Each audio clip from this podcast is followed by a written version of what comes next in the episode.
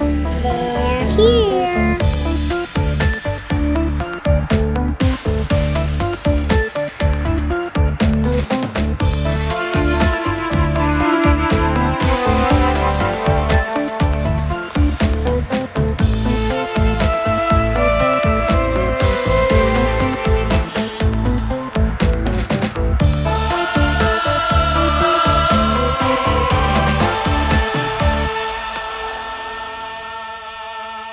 Välkommen till ett nytt avsnitt av skräckfilmspodcasten Vacancy med mig Erik Nyström.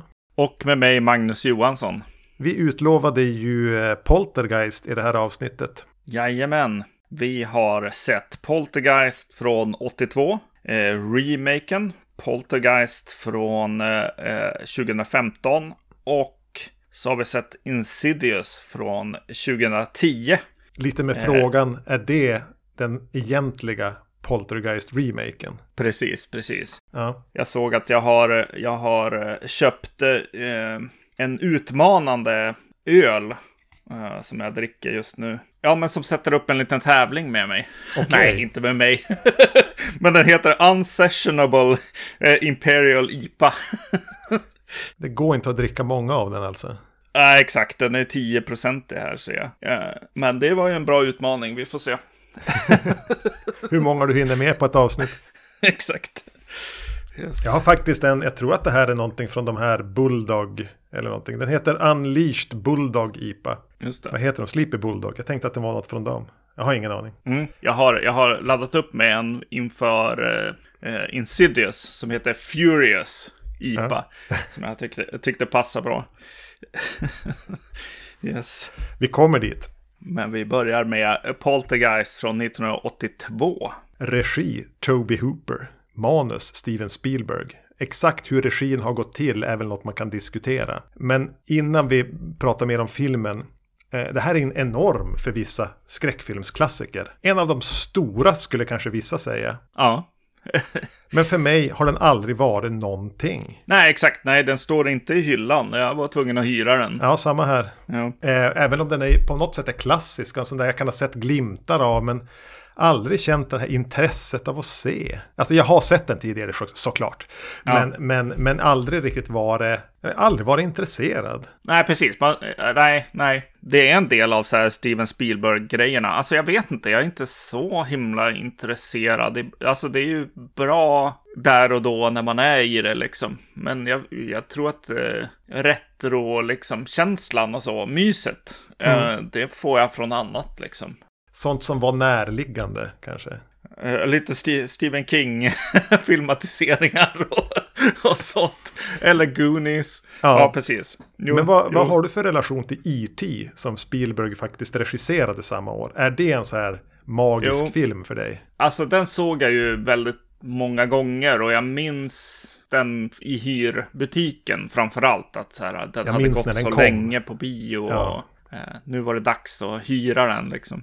Superhypade hyrfilmer för, på hela 80-talet kanske. Ja, precis. Jo. Flaggskeppet för Moviebox. Jo, och nog var den känslosam då. Jo, det minns jag nog. Jo, jo precis. Men eh, det är ju så här, ja, den skulle komma ganska långt efter eh, annat. Eh, när, om man skulle eh, snacka om sina så här barndomsminnen eller favoriter. Ja, nej, den har heller aldrig haft en plats, större plats än Poltergeist, men ändå inte någon sån här film jag såg mycket när jag var barn. Direkt. Jag tror vi hade den inspelad eller kopierad på VHS, men sällan när jag tog fram den, då såg jag hellre Harry and the Hendersons. Eller... Ja, precis. Eh, men den är som sagt var regisserad av Toby Hooper, då, Poltergeist, inte E.T. Men det finns ju någon slags debatt om att det egentligen var Spielberg som regisserat. Han var nästan hela tiden på plats. Men att enligt vissa så avtal kunde han inte stå som regissör på två filmer samma år enligt något avtal. Och att han hade mer Hooper där som ett alibi. Men åsikterna går väldigt mycket isär också. Ja. Beroende på vem de intervjuar. Och Spielberg, Spielberg säger ju att det var Hooper som gjorde den. Ja, precis. Jo, jo. Eh, Och Hooper sa väl att han upplevde att han gjorde den. Medan flera skådisar säger ju att ja, jo, men Spielberg var ju alltid där och peta i saker och ja, men gör så här istället. Eller en del skyllde det på att Hooper var så introvert och försiktig, att han tog inte riktigt kommando, att Spielberg blev stressad av att regissera en film så han klev fram för mycket. Ja, just det. Någon sa även att det behövdes att Spielberg var där för att Hooper var han var ju drogpåverkad hela tiden. Han kunde inte riktigt regissera. Ja, Den jävla hippien. just det. Så vad sanningen är är väl ingen som vet. Nej, precis. Nej. Men den känns ju mer som E.T. än som Texas Chainsaw Massacre. Ja, ja, exakt. Och eh, jag satt och avvägde liksom så här. Jo, men visst, alltså den snurrar väl lite fram och tillbaks ibland. Så här, eh, går över några gränser och känns lite, lite mer Texas Chainsaw ibland. Men eh, å andra sidan så de mest obehagliga sakerna är väl saker som Steven Spielberg eh, gärna ha, gör. My- mycket, mycket eh, ansiktsvåld och sånt som, som han verkar vara intresserad av. Vad finns på insidan av ett ansikte liksom. ja, vad handlar Poltergeist om då? Ja, men en eh, familj eh, boende i ett sånt här eh, ganska nyetablerat område Mm. eh, börjar uppleva mystiska ting. Framförallt kanske i tvn. Nej, så är det egentligen inte. Det är mer marknadsföringen som fokuserar på tvn. Mm, Rätt vad det är försvinner den yngsta flickan. just det. Ja, jag, ska, vi bara, ska vi bara klara av det här då? Du vet min, mina tvång, tvångs-hang-ups eh, när det gäller filmer och tragiska öden. Så Ja, är ju det. det här verkligen en film gjord för mig. Ja, Men jag kommer jo, egentligen bara att stanna vid, vid två av dem, de mest påtagliga. Ja, Eh, Dominic Dunn som spelar den äldsta flickan i familjen ja, eh, blev mördad eh, senare samma år som den hade premiär av sin ex-pojkvän. ja, Och kanske mer välkänt då Heather O'Rourke som spelar den yngsta dottern. ja, Dör ju vad det, 1988 i sviten av eh, tarmvred som jag har förstått det. Att hon blev feldiagnostiserad och felbehandlad och eh, mm. dog. Eh, det är ju jättetragiskt. Ja, precis. Och den här äldsta dottern, jag kollade på IMDB och hon hade ju liksom nästan åt, åtta någonting. Alltså fler, många credits samma år också. Mm. Så hon var väl på G liksom någonstans liksom. Men eh, ja, det är ju så här med pojkvänner och före detta pojkvänner. De Ja, sådana ska man inte ju ha. tyvärr. Mm. Ja, nej, tragiskt. Det, fann, det fanns ju något snack om en förbannelse kring den här inspelningen. Eh, Just det. Ja, precis. Jo, det känns väldigt mycket som reklam på något sätt. ja. Eh, ja, uh, hype. Ja, alltså jag, jag, jag slås av att, vad heter det, jag ser en massa John Carpenter-inspiration, eller snarare kanske senare, senare att han blir lite inspirerad. Eh, det känns som två saker i början som, som får mig att tänka på Carpenter-filmer. Eh, hur den börjar med en närbild på tvn. Eh, känns verkligen som den här signalen i Prince of Darkness. ja, just det. Ja. Börjar jag tänka på att här bakom, om man går riktigt nära och tittar mellan interlace-linjerna, eh, så finns det något demoniskt där. Ja. Och så sen eh, för att presentera liksom layouten på, på huset så går deras hund omkring och visar oss omkring i huset. Får träffa karaktärerna också. Då. Ja, exakt. Väldigt, väldigt the thing. Det är en ganska sk- skön scen inledningen. Alltså den börjar med den här närbilden. Amerikanska nationalsången. Eh, som ju tydligen, åtminstone förr på några kanaler alltid spelades. Liksom det sista som hände innan sändningen bröts på den tiden det gjorde det. Eh, Att pappan har så här, framför tvn. Mm. Det såg så jävla trevligt ut att slockna framför tvn sådär. ja, jo. Jag gör aldrig det. Eh, och att eh, bara få följa med hunden och inne i det här huset. Ett hus i Suburbia, det är ett jättecoolt hus. Ja. Eh, älskar hur huset ser ut. Det är lite murriga 70-talskänslan. Men ändå modernt då. Jo, det är häftigt. Och vet du, ja, något som, jag, som slår mig är att det här köket påminner mig väldigt mycket om En jävel till granne är en film, men också Kill Bill är det ju en huvudscen som utspelas i ett kök som också påminner om den här eh, filmen. Är det den kaklade bänken som gör det eller vad? Ja, precis. Bänken emellan liksom där man sitter och eh, eh kök, köksdelen liksom. Ja. Nej, jag tycker att det är, det är rätt. Det är mysigt här i början alltså. Jag, jag gillar när hon, eh, flickan också pratar med tvn. Och eh, eh, det är både liksom obehagligt och Spielberg-mysigt mysigt på mm. samma gång liksom. Och just att hela familjen vaknar och går och tittar och ser det här hända liksom. Det gillade jag väldigt mycket. Det, det, är ovanligt kände jag i en skräckfilm där alla i familjen tar del av det läskiga på något sätt. Det ska ju vara en, våran huvudkaraktär, som är den som nästan måste övertyga alla andra om att någonting inte står rätt till. Men här är, här är det som de är ganska jäms med på bollen allihop. Ja, precis. Det är en film som inte tar med tropen liksom med eh, så mycket i alla fall. Ja, med, nej, inte alls kanske. Eh, med mamman som, som, alltså den hysteriska kvinnan i princip, som ingen nej. tror på liksom. Att det är något som händer. Utan eh, alla börjar, börjar hänga med. För det händer ju så stora grejer liksom. Det är någon slags väldigt liten äventyrsfilm på något sätt. Det är väldigt, väldigt så här, stora saker som händer. Mm. när det väl händer grejer liksom. Jag kunde ändå inte låta bli att fundera lite grann. För den är ju ganska tydlig med att, att hotet kommer från tvn här. Ja. Vad, vad vill den ha sagt egentligen? Mm. Alltså vad, för det är ganska tydligt en, alltså Suburbia, en, en stark medelklass. Han, de är ganska rika. Han ja. är ju en jättelyckad alltså, försäljare av, av det här. Han jobbar ju åt de som ex exploaterar marken här. Ja. Och, och det som hotet är, som kommer via tvn, är ju på något vis det förflutna. De, benen som bär upp deras framgång. Som mm. kommer tillbaks och tar deras barn. Ja. Det är verkligen den här klassiska Return of the Repressed tematik. Just det. Även att pappan här, jag tror det första scenen han är med i, läser en Ronald Reagan-biografi. Ja. Väldigt, den är väldigt noga med att visa att han läser om Reagan. Mm. Att det här är familjen som har skördat alla sina framgångar genom att ställa sig på andra. Och nu kommer det tillbaka. Och det ger mm. sig på deras barn. Ja. Genom tvn. Ja, man kan fundera vad, vad den vill säga med just att gå genom tvn. Höjer den liksom ett moraliserande varningens finger för, för liksom allt trash som, som kan komma att ta dina barn. Den, alltså som kan splittra familjen, kärnfamiljen. Mm. TVn är liksom kanalen in för alla tidigare begångna synder. Möjlighet att begå hämnd. Mm. Jag vet inte om det är så. Men det är ju lite en tematik som fanns med i Texas Chainsaw Massacre också. Mm. De här rika vita medelklassungarna som bara far runt och turista och, och beter sig lite nedlåtande mot den utstötta fattiga befolkningen och de slår tillbaka hårt. Just det, ja. Jag kanske, ja. jag kanske går jag för djupt in i den eller tänker alltså. du att det här är, är idégods som fanns där när Spielberg skrev den och Hooper var väl också på något vis in, inblandad i storyn. Mm. Alltså när du, när du pratar nu så finns det en massa grejer som dyker upp i mitt huvud liksom. Det är vad det att eh, flickans eh, fågel dör väldigt tidigt i filmen också.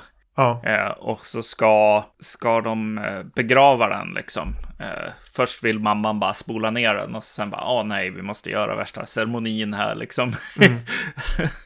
Ancient ceremonier kanske istället för att bara spola ner saker. Eh, ja.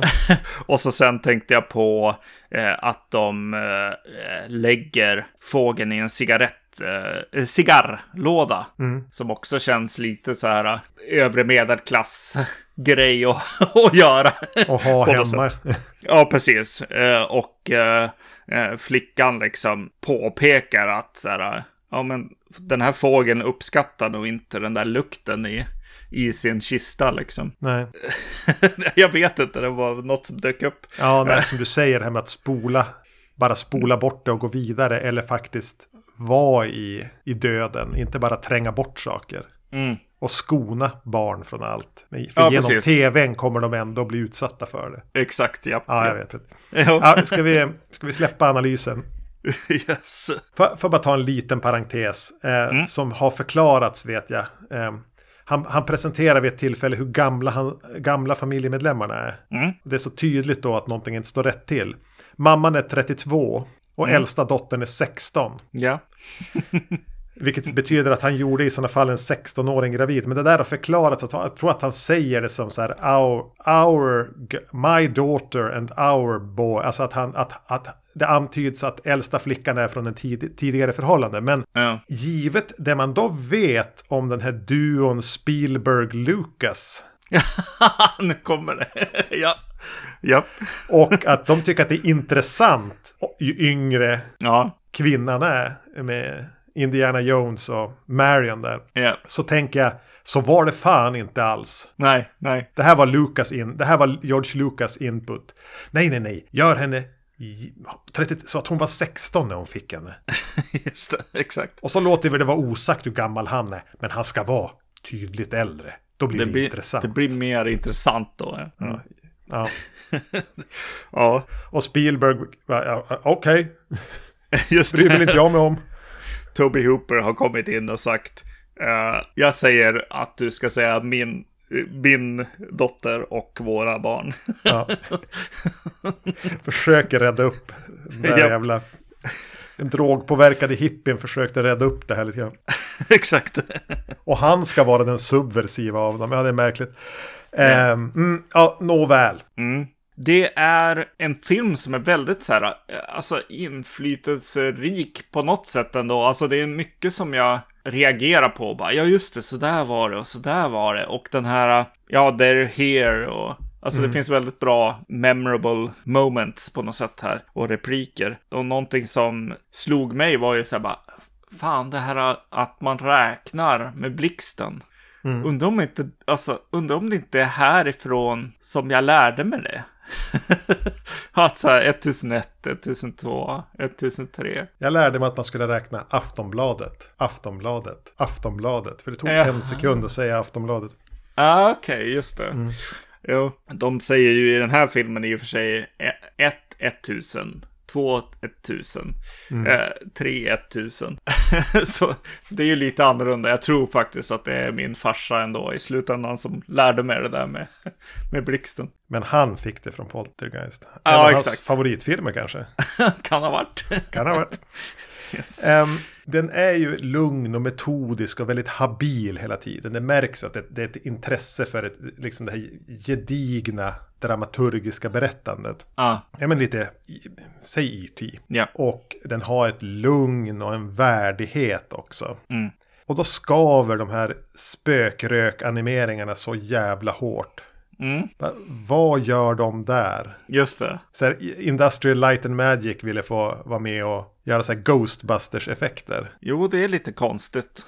Uh, jo, Och det gör ju, tycker jag, att filmen ganska ofta leder bort från alltså vara skräck till att vara mer äventyr. Eller lite, lite så sense of wonder ska man vara i snarare i en sense of terror. Ja, exakt. Jo, jo, nej, absolut. Det känns ju definitivt så. Jag tänker på vad det, det här trädet också som dyker upp. Eh, väldigt gummi, gummiaktigt och sådär. Eh, känns mycket mer eh, ungdoms, eh, barnfilm, äventyrsfilm liksom. Den oändliga historien.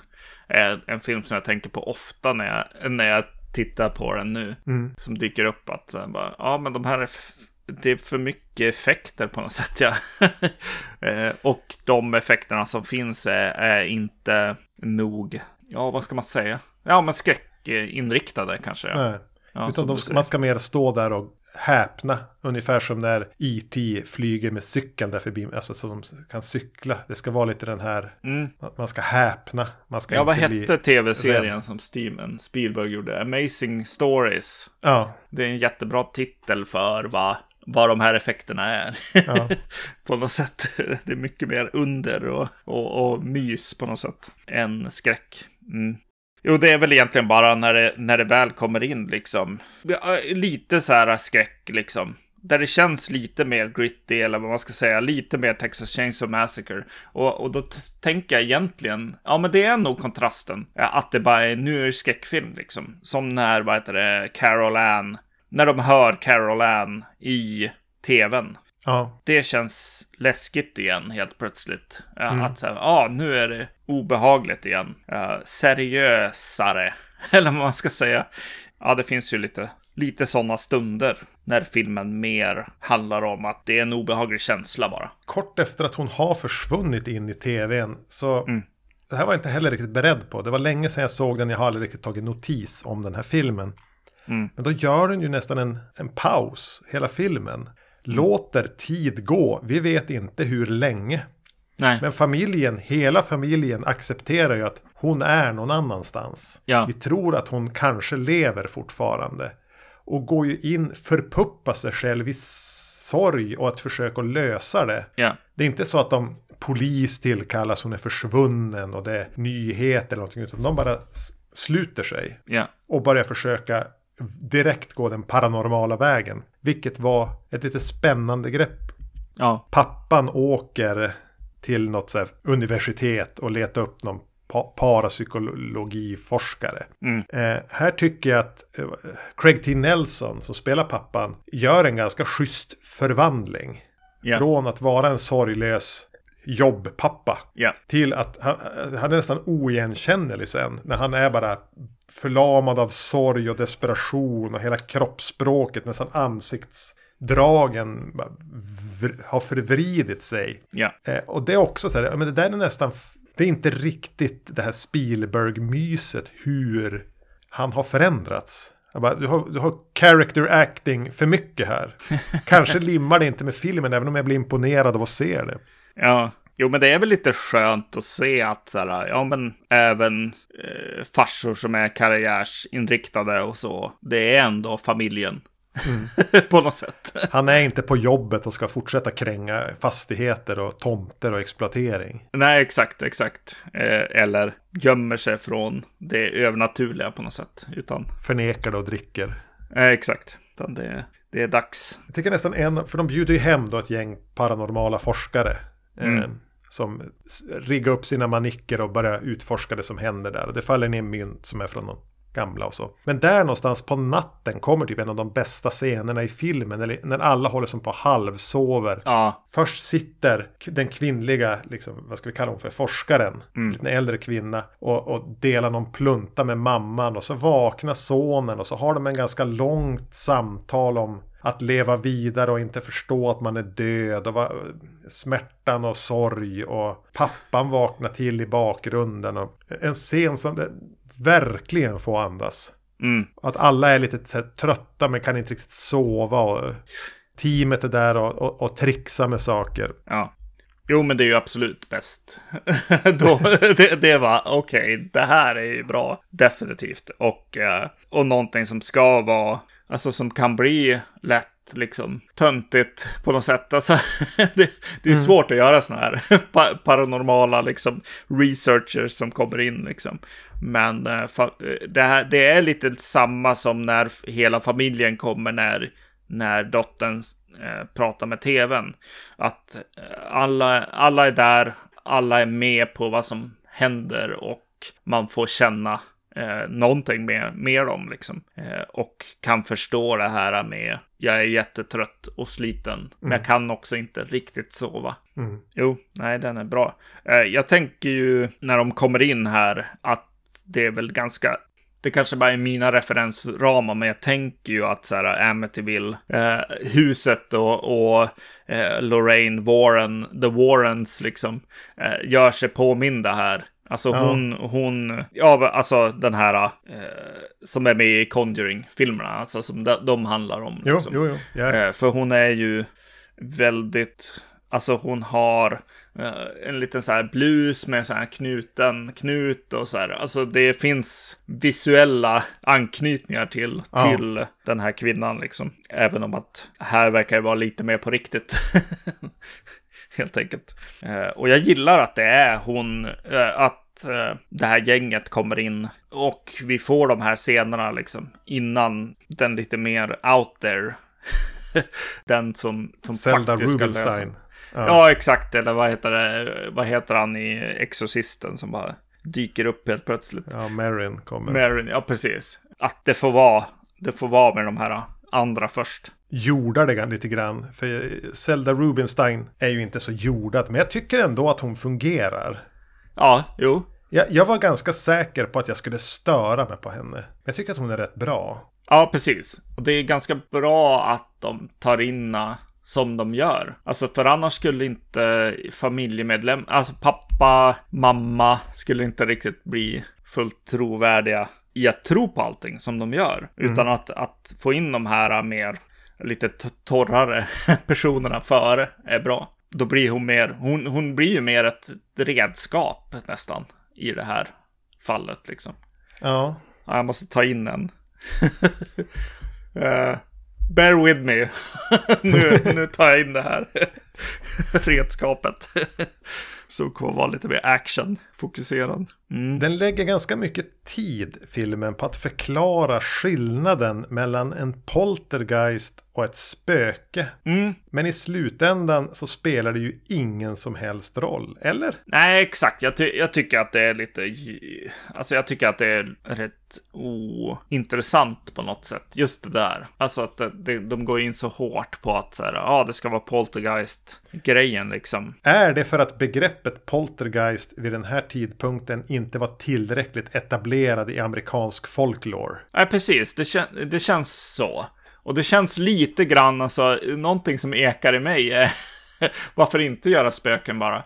Eh, mm. Lite grann som eh, när Steven Spielberg motarbetade att, vad heter det, George Lucas hela tiden ville göra 50-tals eh, Indiana Jones med eh, eh, utomjordingar. Mm. Eh, och Steven Spielberg var typ nej, nej, nej, nej. Först och främst, jag har redan gjort utomjordingar en massa och eh, det blir lite löjligt på något sätt. Och så var George Lucas bara helt plötsligt vaknade en natt och ringde Steven Spielberg och bara Jag vet, inter, interdimensional beings. Mm. Och Steven Spielberg bara ja, ja, Mm. Nu, nu kan vi göra filmen. Och, och det känns lite likadant att Poltergeist är liksom bara, ja, jag kan inte bara göra ett spökhusfilm liksom. det måste vara en Poltergeist, den är bunden vid en person, visst säger de så? Ja, just det. Mm. Men där är den ju inte alls det. De är ju nej. jättebundna vid den där platsen. Ja, men det är ju bara spöken. Ja. Ja, nej, jag vet inte. Det känns lite som att det är en sån där film som bara Steven Spielberg läste en ding-ding-värld och så bara, aha, oh shit, Poltergeist, det är jätteintressant, vilken bra titel, vilket spännande fenomen. Det här kan vi göra film på. Eh, han började inte med, jag ska göra en familj som är tormented i ett spökhus liksom. Hela crescendot i filmen i slutändan när alla de här kisterna trycks upp och hon hamnar i en så här så här fenomenalik pool nästan. Mm. Eh, det är ju en härlig idé när, med likkister som bara kommer upp ur marken inne i huset. Yep.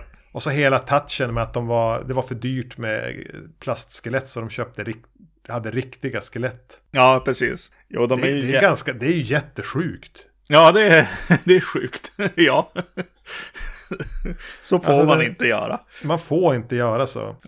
Tobe Hooper blev ifrågasatt i Texas Chainsaw Massacre kring, kring en massa saker. Att det var, och det var på riktigt och det, det, så här får man inte göra. Och det, det, här är ju det, här har de ju riktiga lik. Som de dessutom har kladdat på saker på. Yep. En form av eh, alltså liksom box office likskändning. Ja. Jag menar inte att jag vill moralisera nu och säga att det är fel. Det kanske det inte är. Jag, eller jag bryr mig inte.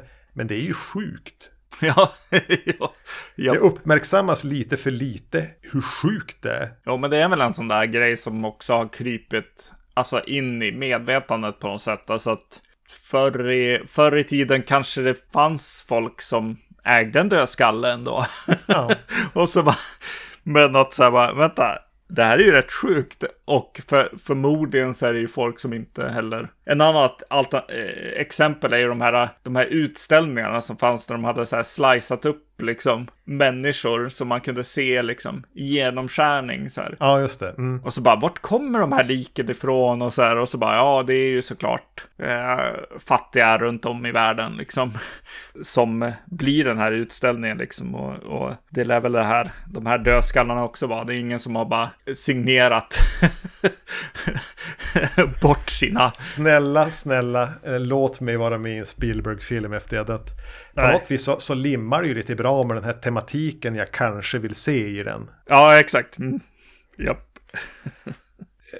Som skräckfilm går den ju ifrågasätta om det verkligen är det. Men fan vilken bra jumpscare den levererar. Eh, med, med clownen. Ja, just det. Ja. Scenen som när han tittar ner under sängen, sätter sig upp och så är man vet ju att någonting kommer. Men man vet inte riktigt hur, när.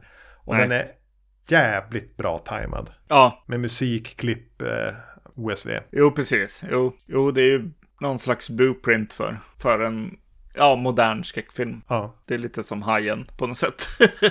Men med just den scaren, jo. Ja, precis. Det fanns en tid där clowner var lite mer roliga och så. Den här filmen är väl kanske ett, ett steg också till att nej, det är ju inte bra alltså. Ingen, ingen tycker om clowner egentligen. Nej, exakt.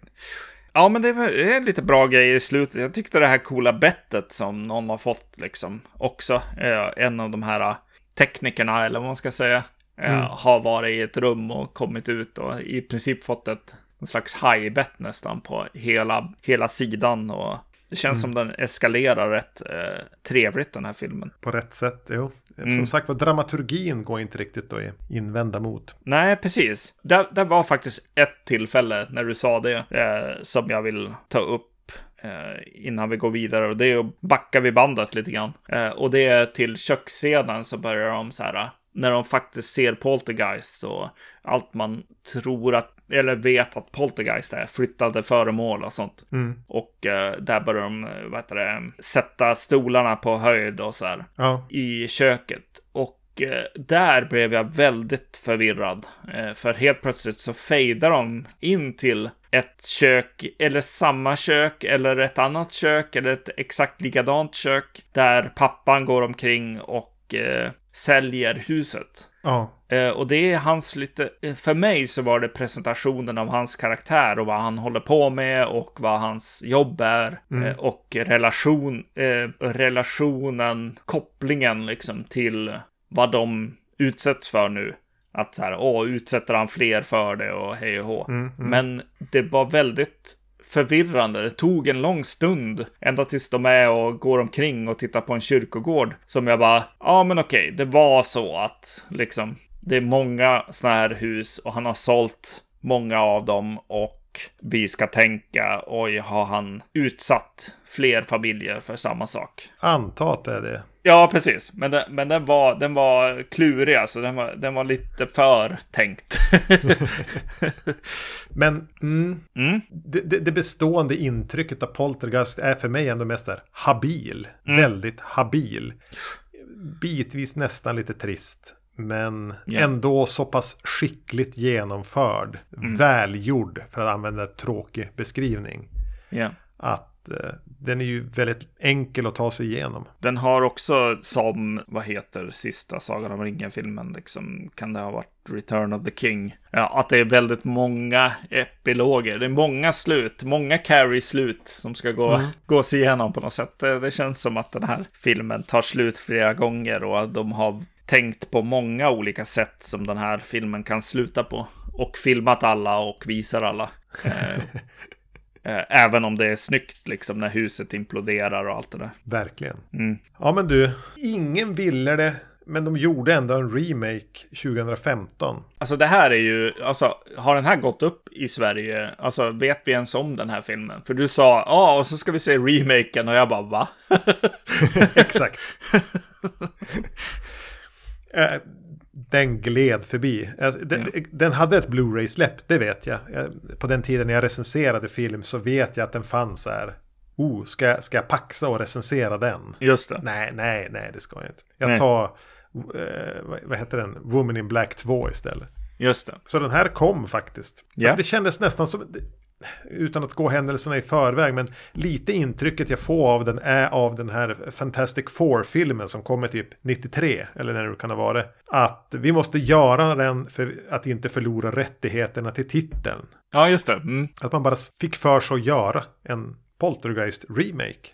Ja. I och för sig, Insidious, som vi kommer till strax, eh, hade kommit. Conjuring hade kommit. Det kanske finns en logik i det Ja, det är sant. också. Regi, Jill Keenan. Eh, precis, och, och manus en, en annan snubbe. Och båda de här eh, verkar ju ha gjort eh, animerad, eh, liksom barnfilm, 3D-film mest. Ja, och nu så ska ju då Keenan regissera, eller har regisserat eh, den nya Ghostbusters-filmen som kommer på bio. Jaha, okej. Mm. Där ser man. Där ser man, ja, precis. Eh, premissen är väl i princip identisk. Mm. Min, min stora fråga var ganska tidigt, vad är USPen här? Ja, precis, ja. yes. Och vad är grejen på något sätt? Ja, ja, verkligen. Det känns ju som att de tar det. De vill få in att det, det är något med tekniken. Det är något med, med tv. Det är någonting med elektriciteten i luften liksom. Det är någonting där som, som gör att eh, det här kommer att bli eh, spökligheter. Det är ju en av döttrarna va, som, som säger nej men hit kan vi inte flytta eh, för här är ju elledningarna liksom. Det är som Ja. att, det, att ungdomen drar oss tillbaka till lite mer eh, mytologi och liksom no, lite mer så här tillbaks till naturen. Jag vet inte. det är någonting där. Jo, den vill verkligen hamra in att nu är vi i en digital tidsålder. Ja, yes. Eh, titeln står bara i gräset under några elledningar. Väldigt, lite, lite, väldigt konstigt och dumt. ja, slött glider förbi. Alltså, jag, tror att, jag tror att de vill tänka fan vad snyggt. Ja, precis. Fan vad coolt. Men det är inte det. Nej, precis. Det, det enda jag tänker är ju att så här, ah, det kommer vara modern teknik. De kommer inte riktigt träffa eh, lite, vad heter den, eh, eh, Child's Play-remaken. Som, som hade lite sådana teman också. Att så här, lite AI, kanske lite, Ja. lite sånt kommer dyka upp här. Sam Rockwell spelar pappan här. Ja, precis. Och han är ju, ja, framförallt min frus favoritskådis. Ja. Så jag bara, Såg hon den här med dig? Nej, hon gjorde ju inte det. Eh, det kanske var bra i och för sig. Ja, jag gillar honom också. Han är ju väldigt bra. Ofta. Castingen av honom i den här känns nästan identisk med casten, castingen av Ryan Reynolds i Amityville-remaken. Just det, ja, ja. Man har tänkt på exakt samma sätt åt. Det, det, det är väl inte fel. Alltså, han är ju på något vis automatiskt karismatisk. Lätt att följa med. Men jag, jag kunde bara inte liksom låta bli att tänka på men, men Sam. ja. Va, va, varför gjorde du det här? Ja, 2015. Det känns som att eh, det inte är så här tidig karriär egentligen, utan han, Nej. han är ju liksom het här också. Måste väl vara någon slags...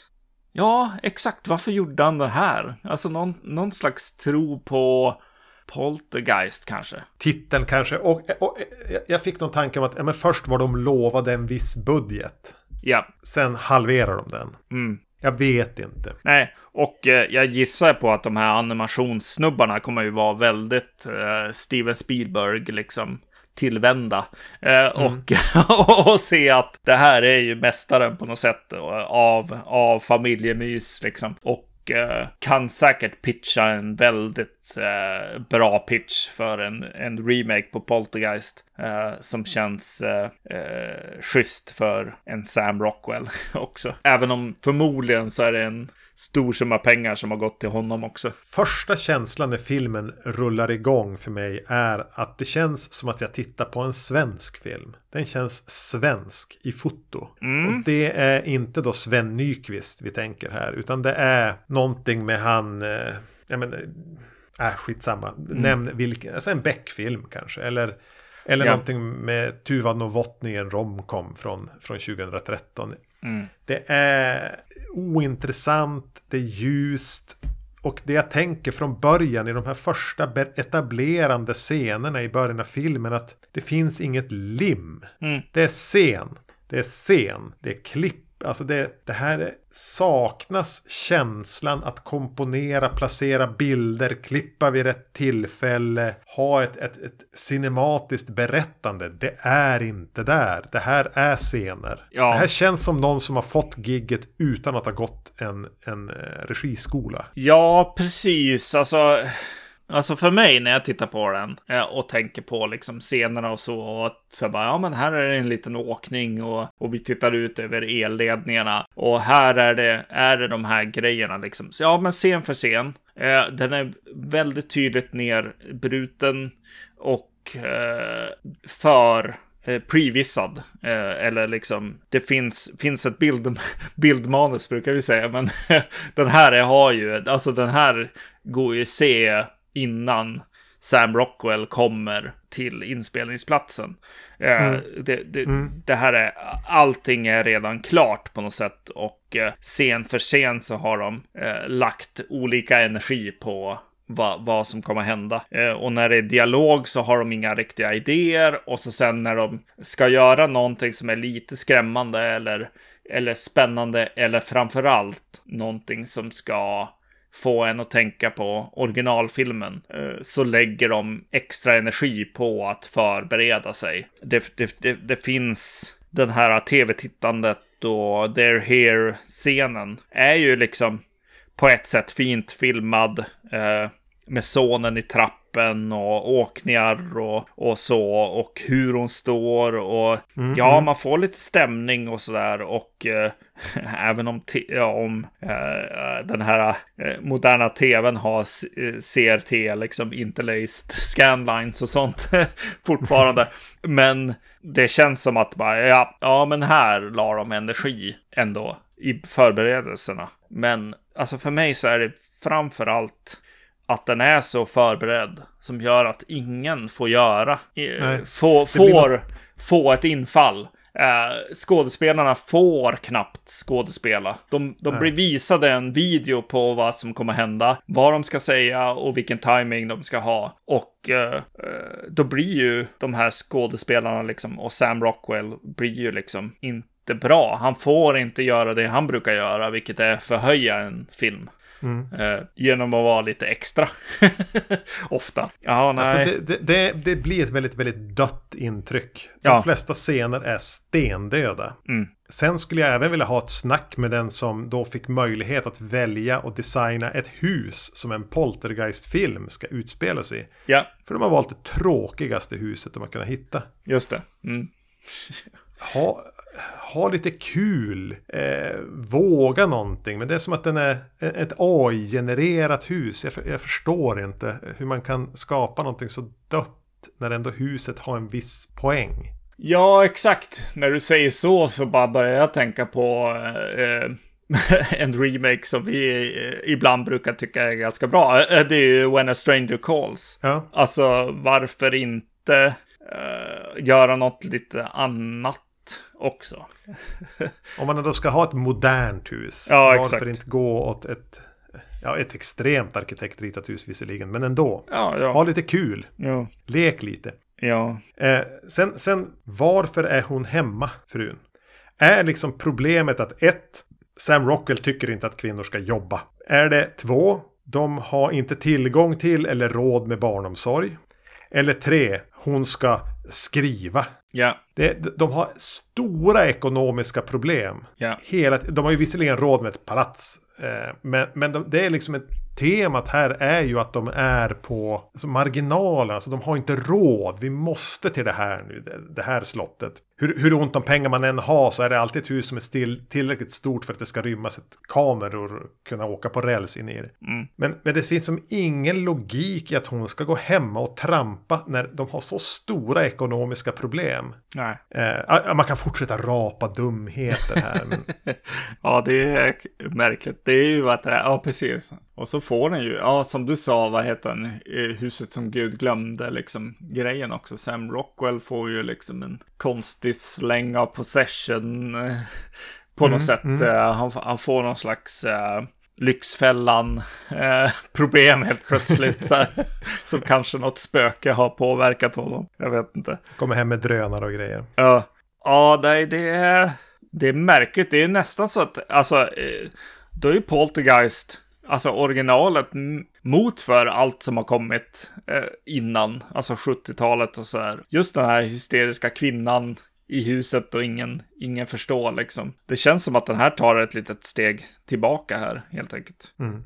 på, på den fronten. Men också att så här, ja, Sam Rockwell grejen. Att de liksom, ja jag vet inte, de har ingen bra idé med pappan här. Nej men överlag här är ju bara inte bra. Nej, det är svårt att säga speciellt mycket om den.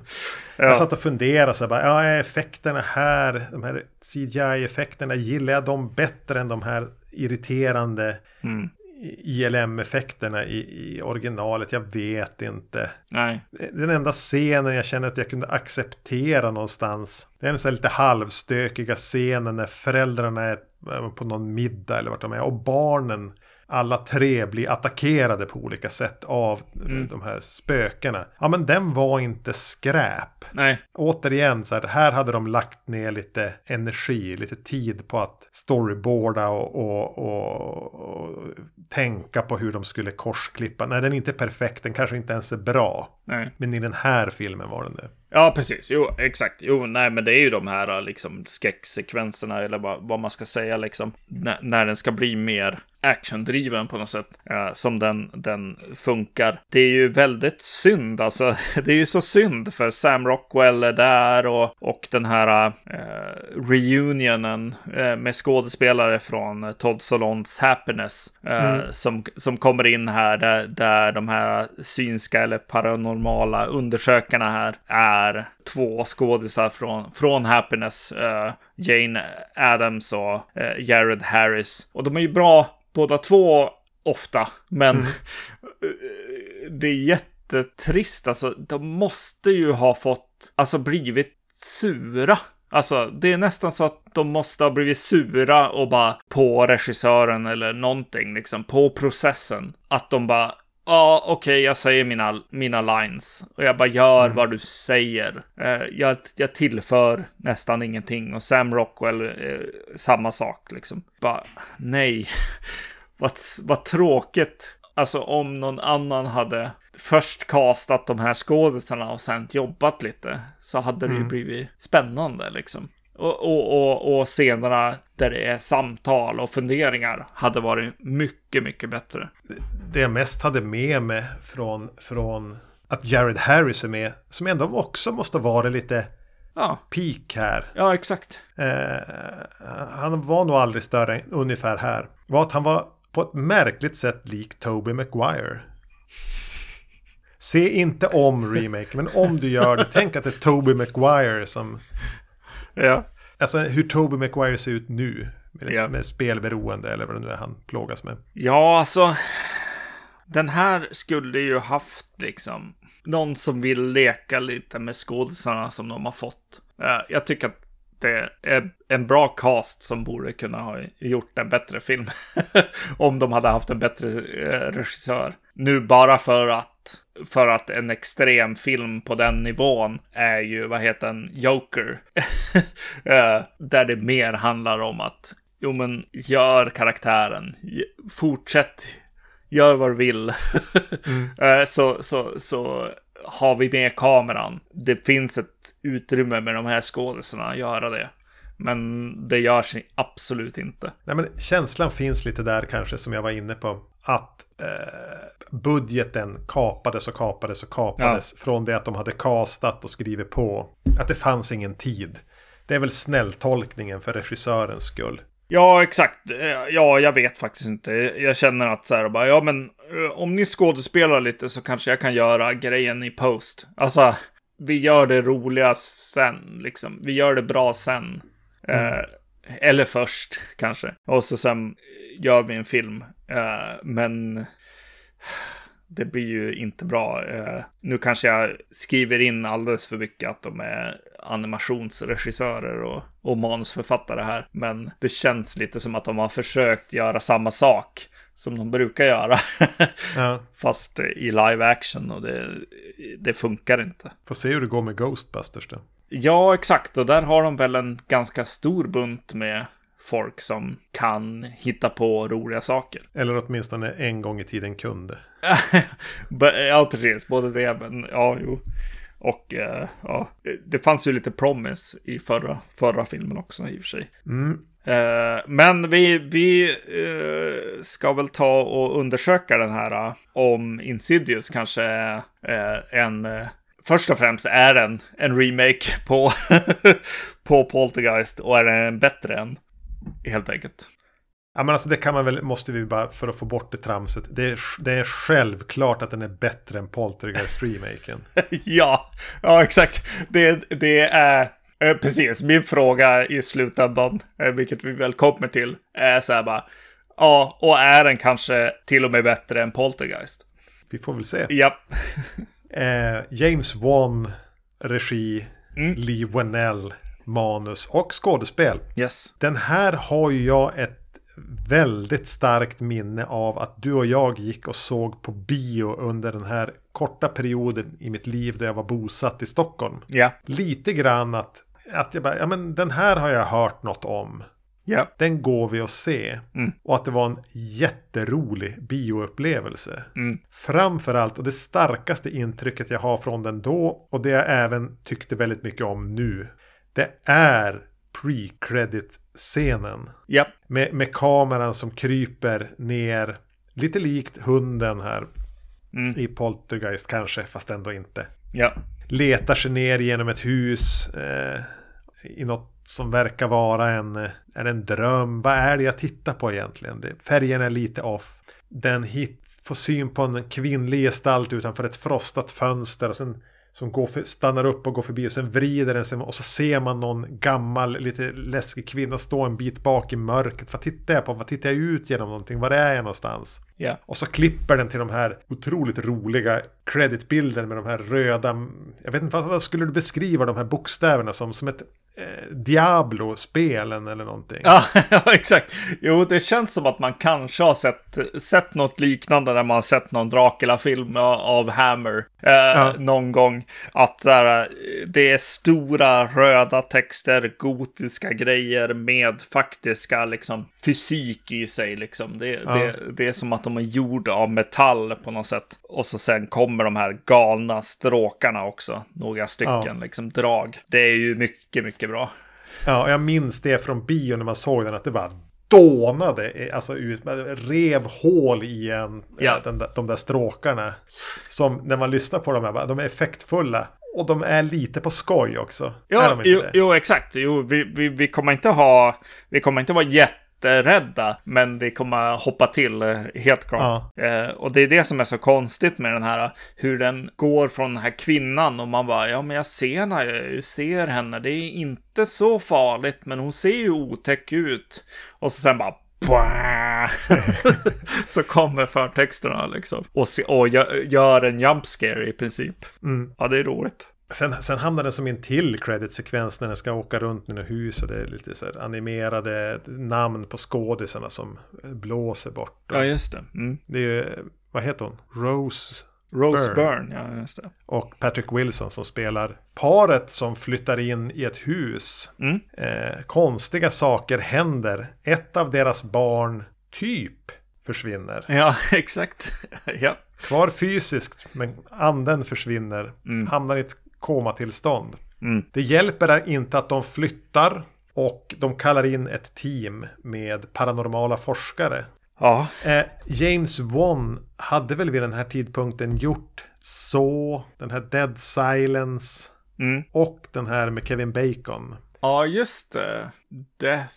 Uh... Sentence. Death Ho Sentence, ja. Mm. Hockey spelar uh, Death Wish.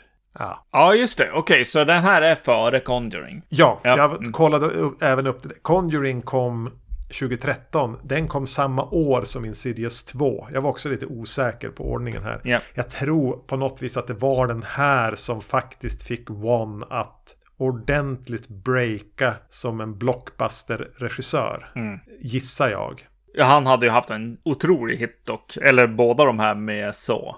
Eh, men mm. det var ju under, eh, under the radar och inte meningen på något sätt. Nej, utan... det var ju in, indie-hits på något vis. Ja, exakt. Lite som, vad heter den då? Eh, Paranormal Activity eller något sånt. Ja. Mm. Mm. Intressant alltså. Att den, den ändå är så tidig då. Eh, som skräckfilm eh, för James Wan. Ja, men i och för sig, han kanske kan. Han, han har ju jävla bra koll på det här alltså.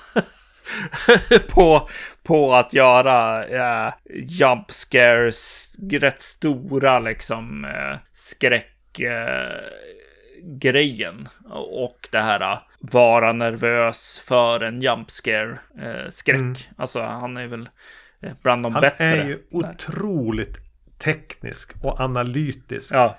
Han har suttit och tittat på filmen. Han har förmodligen ritat diagram. Ja. Han har tagit skärmdumpar. Han har liksom metodiskt arbetat sig på ett väldigt skickligt sätt ändå. Verkligen som en sån skulptör som bara ska mejsla fram någonting. Det är lite kliniskt, det är tekniskt, eh, men, men det är jävligt skickligt hur han ska bygga upp en scen som leder till en jump scare. Mm. Eh, det är det han gör på olika sätt. Ja. Men på ett väldigt, väldigt, det blir väldigt spännande att titta på.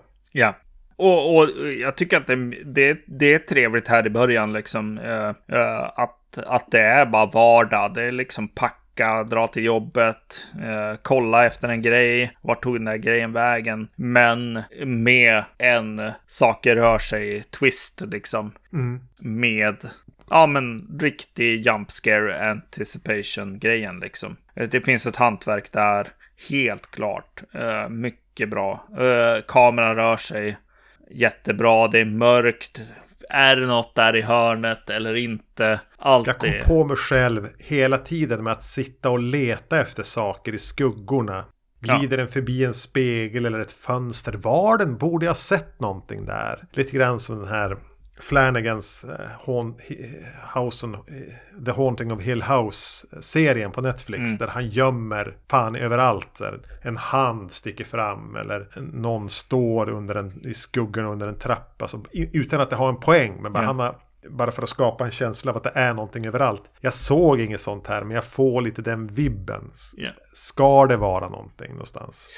Och då blir det ju till, till då uh, när alla ligger och sover och uh, i pojkens rum så ser man ett träd som vajar läskigt med vinden utanför. Uh, en, mm. en uppenbarlig referens till Poltergeist. Jag gillar verkligen hur, hur man får vara där. Pojken är osäker på att vara i rummet. Varför ska jag sova i, ja, alltså på vinden i princip?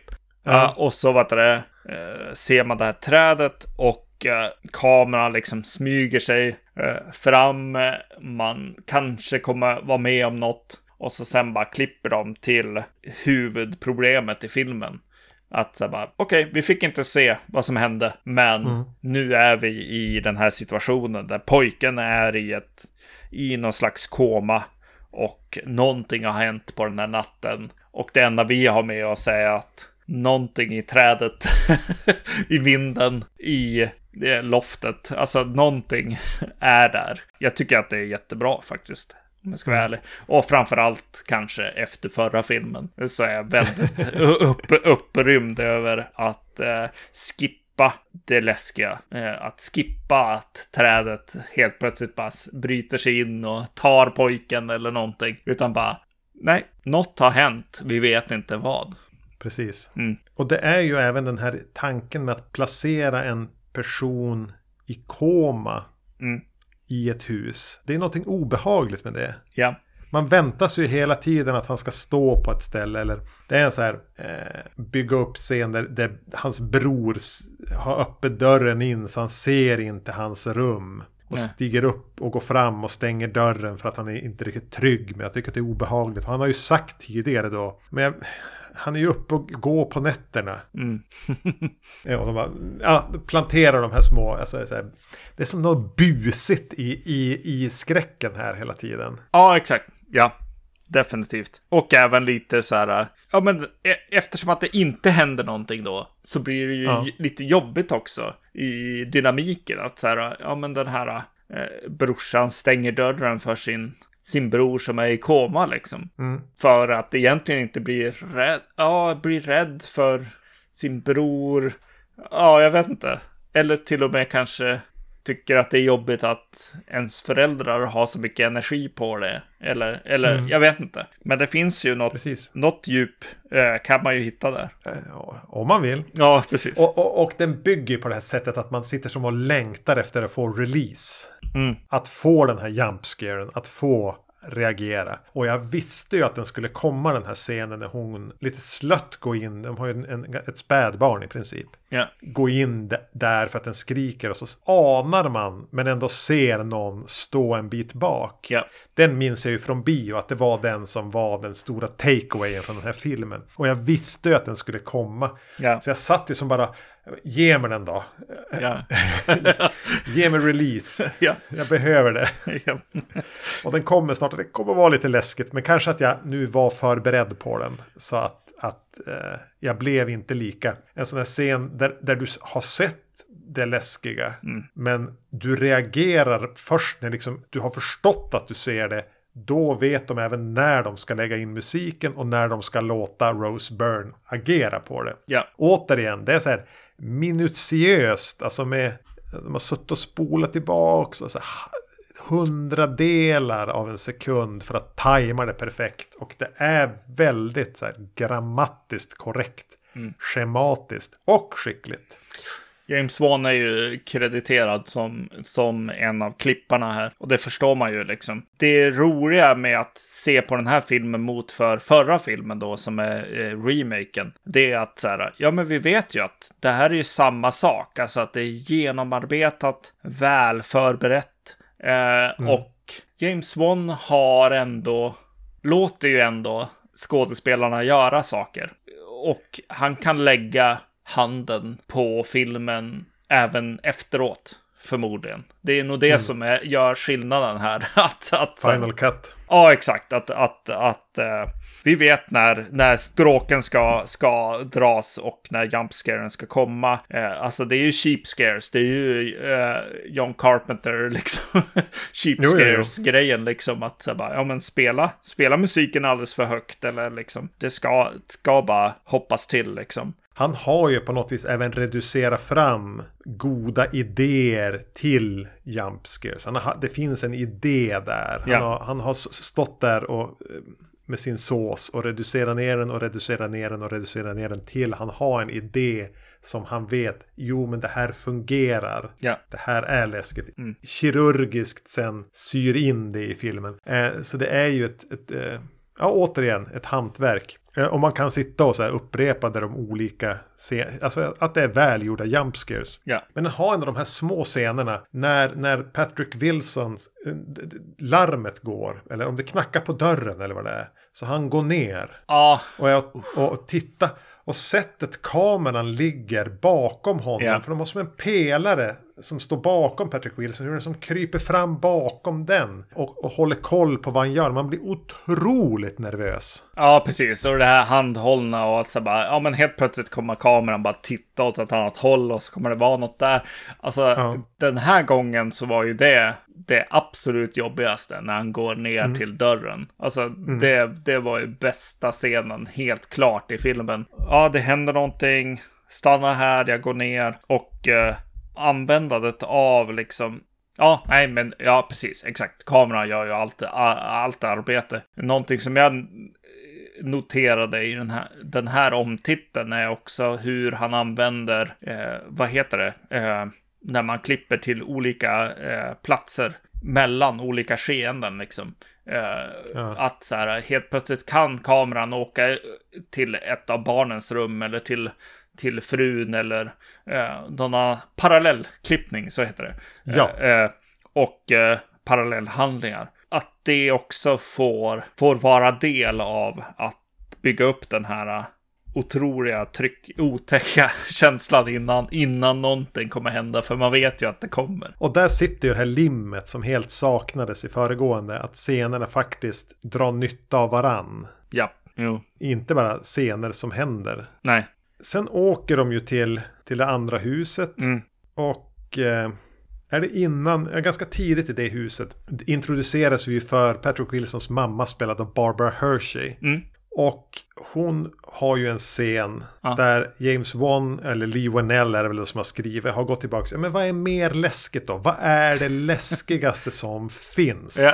Nu ska vi analysera igen här. Vad har gjort mig riktigt rädd någon gång? Ja, Jo, det läskigaste jag någonsin har sett i hela mitt liv. Det är scenen i Mulholland Drive på dinern. När någon berättar om en dröm de hade. Ja. För Barbara Hershey kommer in och gör en David Lynch.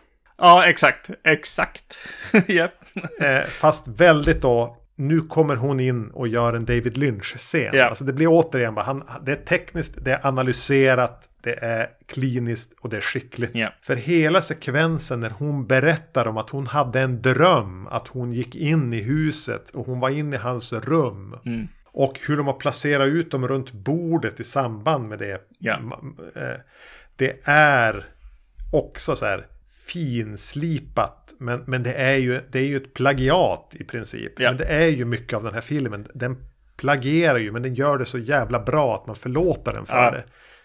Bara, ja men visst, rippa en lynch ändå. Du gör den lite mer steril. Du gör den lite mer cyniskt kalkylerande. Men du har helt och hållet lyckats. Ändå på något. Du har fångat det lynch kan göra. Så här overkligt läskigt. E, e, exakt, jo, jo definitivt. Det, det är ju kanske den mest ikoniska scenen då från, från filmen. Eh, är ju den här scenen där Patrick Wilson har någon bakom huvudet helt enkelt. bakom, bakom sitt ansikte. Det är ju, det, ja. Man känner tekniken i det, absolut. Ja. Men, men det är rätt okej. Att Jag, jag kan tycka att det är kul att det är en dagsljusscen också. Eh, Att så bara, japp, någonting som jag, eh, som jag inte hade tänkt på tidigare, men som jag uppskattade väldigt mycket nu, var att så här, tidigare i filmen så är Patrick Wilson eh, stannar i skolan. Han, han vill inte riktigt Han vill inte hem. nej. han vill inte riktigt hem. Och då sitter han framför en, eh, en eh, sin så här, eh, vad heter Ja, ta- just det. svarta Mm. tavlan. Jag såg det också nu. Jag spolade till och med tillbaks. Eh, och där, där eh, så är det någon som har skribblat liksom eh, en, ett ansikte som väl påminner kanske lite grann om så och lite grann om, om Ja. den här demonen och saker förändras eh, också på svarta tavlan mellan, mellan lite bilder och sådär. Och när han då kommer tillbaks till den här scenen då så är är det en tavla bakom honom som inte egentligen har någonting på sig, utan det är bara en grå, gråsvart tavla med lite vitt liksom. Det är helt enkelt en svart tavla, svarta tavlan. Ja. Fast lite dåligt suddad liksom. Ja. Fast en målning som är, ja men det är riktigt schysst liksom callback till att Ja, men han ska nog inte vara där, eller jag vet inte vad man ska tänka liksom. Ansiktet var bakom honom då och det dyker upp bakom honom nu. Ja, exakt. Ja, jo, det är, det är ju det är ju kul. Jag brukar använda, så här, leta upp en skärmdump på den bilden just när han sitter där och man ser det här röda ansiktet. Eh, Mm. eh, som, för att visualisera liksom demonen man har med sig som säger åt en att man är värdelös. Eller Ja. som, som säger åt en att bli lite paranoid. Eller som säger åt en att, ah, jag vet inte vad, i, i, ingen tycker om dig. Mm. Eh, det, det, det brukar jag ta fram om jag ska visualisera, förklara det för någon. Så använder jag den, för någon jag har gjort en gång. Ja. Men den är så tydlig, liksom demonen man bär med sig som är bakom en och bara viskar åt en. Ja. Den bilden är perfekt visualisering på det. Jo. Ehm, men vad tycker du om den här demonen då? Alltså, har den något namn? Den har inte det va? Nej. Den, den, den är ju så här, den blir successivt sämre och sämre. Blir den inte det? Ja, När, I drömmen när den står där och bara spänner ut sin klo och den har ett ljud som gör som att den nästan känns som att den är bränd och att det är kol som knäcks när den rör sig. Mm. Ah, vi, vi får komma till det. Vi Ja. ski- skippa min fråga, skippa min fråga. För den här filmen har ändå en, en, en, en eh, tredje akt där jag tycker det händer någonting. ja exakt. Jo, Och de kallar in, äh, återigen, jag, jag var, scenen när hon upptäcker att det är någonting där med den här pojken med typ nästan svartvit. Mm. Det minns jag att på bio, hon går förbi med typ tvättkorgen och bara, men det stod ju någon där. ja. Det tyckte jag var häftigt då, inte så häftigt nu när jag vet om det och vet att jag ska leta efter den. Eller när han står och dansar till den här Tiny Tim-låten. Ja, precis. Ja, nu börjar liksom de, de, den popkulturella prägel den här filmen har satt Mm. med att göra Tiptoe Through the Tulips till en skräckanthem nästan. Mm. Ja, ja, jag vet inte. Jag tycker här att där börjar liksom det krackelerar det här för mig. Det här eh, snudd på bitvis mästerliga uppbyggnadet till jump scares. Ja, exakt. Alltså det, den såg ju frön, den säger hela tiden att så här, ja, ah, jag är, jag är poltergeist. Alltså de har, de har någon jättestor björn som sitter i en stol bredvid, bredvid sonen också. Eh, en teddybjörn. Mm. Och man bara, ja, det där är ju clownen liksom. Ja. Sen i slutet så, till slut så hör de ju av sig eh, till liksom paranormala liksom investigators. Till Lin Shay och Lee Wennell och vad han nu då heter. Precis. Hacker. När de här science guysen kommer in, då bara ja, det här är, det här är Poltergeist och eh, Lin Shay är den här karaktären liksom. Eh, ja. Och eh, hon börjar prata om The Further och det blir liksom eh, lite mer åt eh, eh, det här äventyrs, eh, äventyrsfilmen igen. Mm. Ja, och det känns också som att på, Patrick Wilson på något sätt också har tittat på Poltergeist. Liksom. Han, hans karaktär går också åt samma håll på något sätt. Eh, det händer märkliga saker. Eh, helt plötsligt byts han ut till att vara Poltergeist-farsan. Mm. Där han tidigare har varit någon mer liksom, eh, vad heter han? Eh, vad heter den, chock, eh, Mario Bavas sista film. Alltså väl, väldigt mycket så här, ja men du är ju bara en paranoid kvinna och ja. hysterisk kvinna och det är inga, inga problem, han är bara sjuk liksom. Han vänder väldigt snabbt. Ja, exakt. Jo, det blir väldigt, väldigt snabbt eh, en eh, remake på en bit av Poltergeist. Och eh, det är mer, ja vad behöver vi göra på något sätt? Bara, ja men nu vi behöver göra det här och det här och det här. Det blir tekniskt, äventyrligt och sen så hamnar vi ju liksom i lite så här Elm Street eh, mardrömsslott liksom i, i, i, senare Elm Street-filmer. Om jag är på gott humör skulle jag kunna tycka att det är kul att den liksom bara go off the rails. Ja. Om jag inte är på gott humör så skulle jag ju säga att den, att den faller över stupet här. Ja, exakt. Man kan göra båda läsningarna. Det är någonting när de här Spex och Tucker kommer in och de ska vara lite witty och roliga. Mm. Eh, Lionel är ingen skådis såklart. Mm. Det kommer en scen som helt plötsligt känn, bara, känns som lyft från någonting från tio år tidigare. När han går med de här färg spektrumgrejerna och titta. Yeah. Jag minns att när man såg den på bio så hade både du och jag börjat skratta innan liksom en, jätt, en ganska usel jumpscare kommer. Ja, just det. Ja. Det känns som ett så här, mer som ett, ett Instagram real bus än, äh, än att vi är här. Alltså att bara, ja men okej, nu, nu, nu, nu, nu släpper vi det här enda som har varit lite tryckande. Yeah. Nu ska vi bara ha Lattjo. Eh, eller var är du i det här? För här tycker jag att jag, jag tappar intresset. Lin Shay måste jag bara säga, hon är skitbra. Ja. Men allt det här, The Further och de här tramsiga eh, Spex och Tucker som ska vara lite så här, avmätt roliga. Eh, de här spektro bla bla bla och de ska in i the further med någon slags hypnos när han går into the further we go. Och så går han runt med en jävla lykta i dimma. Ja. Liksom. Poltergeist visste kanske vad den gjorde när vi inte fick följa med in i den där portalen. Nej, exakt. Det som är bara att se den här 2024 är ju att det hjälper faktiskt, ska jag säga. Att så här, vart vi kunde ha varit om den här filmen var gjord idag hade varit skitirriterande och skitjobbigt. Jag mm. fastnar i det tekniska lite här och följer med filmen lite ändå jag, jag, tycker att den tappar bollen. Jag tycker att, att Elm Street, eh, liksom typen av skräck inte är så läskig och jag, jag, tycker att den tappar mycket.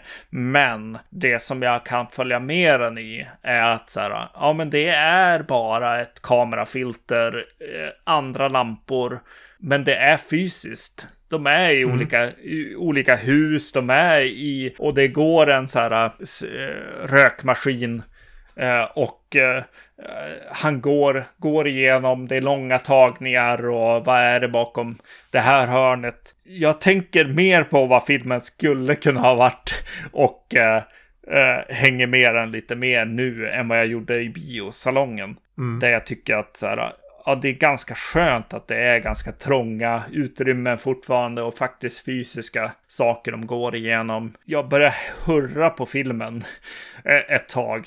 Och så sen helt plötsligt så kommer den här demonen och springer på väggen. Och jag, och jag bara nej, nej, ni hade nej. mig ju. ni, ni var i alla fall i en faktisk fysisk värld som ändå var i drömmarnas land. När, när den här röd demon, rödansiktesdemonen sitter och lyssnar i princip på Tiny Tim-låten och slipa klorna och kolla genom ett så här mm. konstigt eh, förstoringsglas. Det är ju lite så knas Elm Street 6 eller någonting. Ja. Det, det, det, det, gillar jag alltid. För det är bara, ja men varför skulle vi besöka demonen när han liksom relaxar? Ja, eller ja är upptagen med sitt. Ja. Det är så jävla off mot demonen när vi fick ste, se bara spänna ut sin klo. Eller vi fick knappt se honom tidigare. Nu är det han på hans... Mm. Ja, men när han inte behöver fara runt och försöka tränga in i den här världen och ta, ta, ta andra människor i besittning, vad gör han då? Ja, då har han en liten, ett, en liten loge där uppe med stora fönster där han sitter och slipar klorna och, och jag gör det noga. Alltså ja. det, det, är lite knaskul. Och det är ju det här knaskul och man kanske kan vibba in på det men ah, fan alltså. Å andra sidan, det är jättesvårt att ta det, det den här filmen bygger upp till mot någonting som skulle vara tillfredsställande. Jag vet inte riktigt vart man ska ta det. Nej. Man kan inte hålla på hur länge som helst och bygga spänning, bygga spänning, bygga spänning, inte leverera, inte leverera den, bygga upp, inte leverera, där levererar vi den. Det går att göra i, i, ungefär en halv film som de gör. Jo, precis. Annars blir den ju inte alltså, lika minnesvärd. Alltså, den blir ju som, vad hette den då? The, uh, den här House, The Twin House, nej vad hette den? Som, The Night House. The Night House, liksom att bara, ja men vi måste alltid hålla tonen. Nej, vi behöver inte det kanske. Det Nej. kanske behöver gå hit och, och någonting som jag kände faktiskt efter det här. Ja, men att jag gillar det här fysiska och sånt. Så är det ju de här techsnubbarna liksom. Livanell och den andra snubben. Alltså de skriver ju in sig i filmhistorien på något sätt. Framförallt när de tänder två ficklampor, en större än den andra liksom. Mm. var dock, dock, då var nu, nu sitter de där och det är därför, vad heter han, The Red Door har slagit jättemycket besöks, liksom. Rekord på något sätt för skräckfilm. Uh, om det var i fjol liksom. Uh, det, det, uh, har den det? Nu, nu, nu får du uppdatera det. Det gick riktigt bra för den. Alltså det är För visst var det, visst, visst, var det den vi pratade om? Visst har, vi, visst har vi spelat in ett avsnitt om den? Ja, precis. Jo. Jo, alltså Insidious är fortfarande värt att gå på bio tydligen. och gå och se. Mm. Eh, mm. Folk gick, gick och såg den. Eh, och det tror jag alltså, om, om, om inte den hade haft det här lite aviga och konstiga slutet, liksom, där, där den pyser ut i lite mer humoristiska infall, liksom. Eh, så hade det ju inte varit en serie överhuvudtaget. Nej, så är det nog. Men ja, den på något vis målar in sig i ett hörn med inledningen där enda vägen därifrån är rakt genom taket. Ja. Och det kanske, det är inte för alla. Nej, nej. Och inte alltid för mig. Nej, jag tycker inte heller det. Ja. ja vi är väl överens om att det är en remake i alla fall. Det, ja, precis. Det är det ju. Och den är, den är ju, som det, så är den ju bland de bästa remakesen. Ja, ja. som finns. Nej, men jag tycker att Insidious alltså ändå fått, för mig har den fått en revival helt klart. Och eh, Surmange som bara gillar 70-80-talsfilm tyckte riktigt bra om den här. Mm.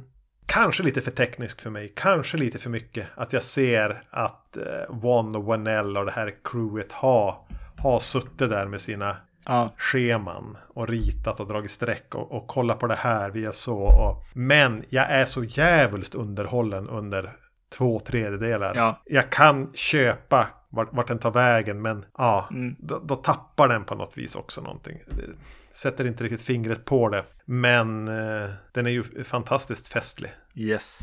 Insidious kan man alltid se. Ja. Vad ska vi se nästa gång? På tal om Insidious. Ja. Vi ska inte presentera varför. Nej, okej. Okay. vi kommer att pr- prata om de tre filmerna vi ska prata om i nästa avsnitt. Ja, Det tar vi då. ja. Men vilka ska vi se? Men nästa avsnitt... Du vet inte vad jag ska säga. Jo, nu. jo. jo, men jag vill göra tydligt att det är du som säger det så att jag inte säger fel. Mm, jag är lite osäker själv. Förhoppningsvis får jag det här rätt Ja. nu. I nästa avsnitt ska vi ju då gå vidare och prata om Insidious 2. Mm. Tillsammans med den ska vi då prata om Spider Baby ja, och Silent Scream. såklart. yes. För alla lyssnare är naturligtvis den röda tråden självklart. Ja, men då hörs vi nästa gång. Ha det bra. Hej. Hej!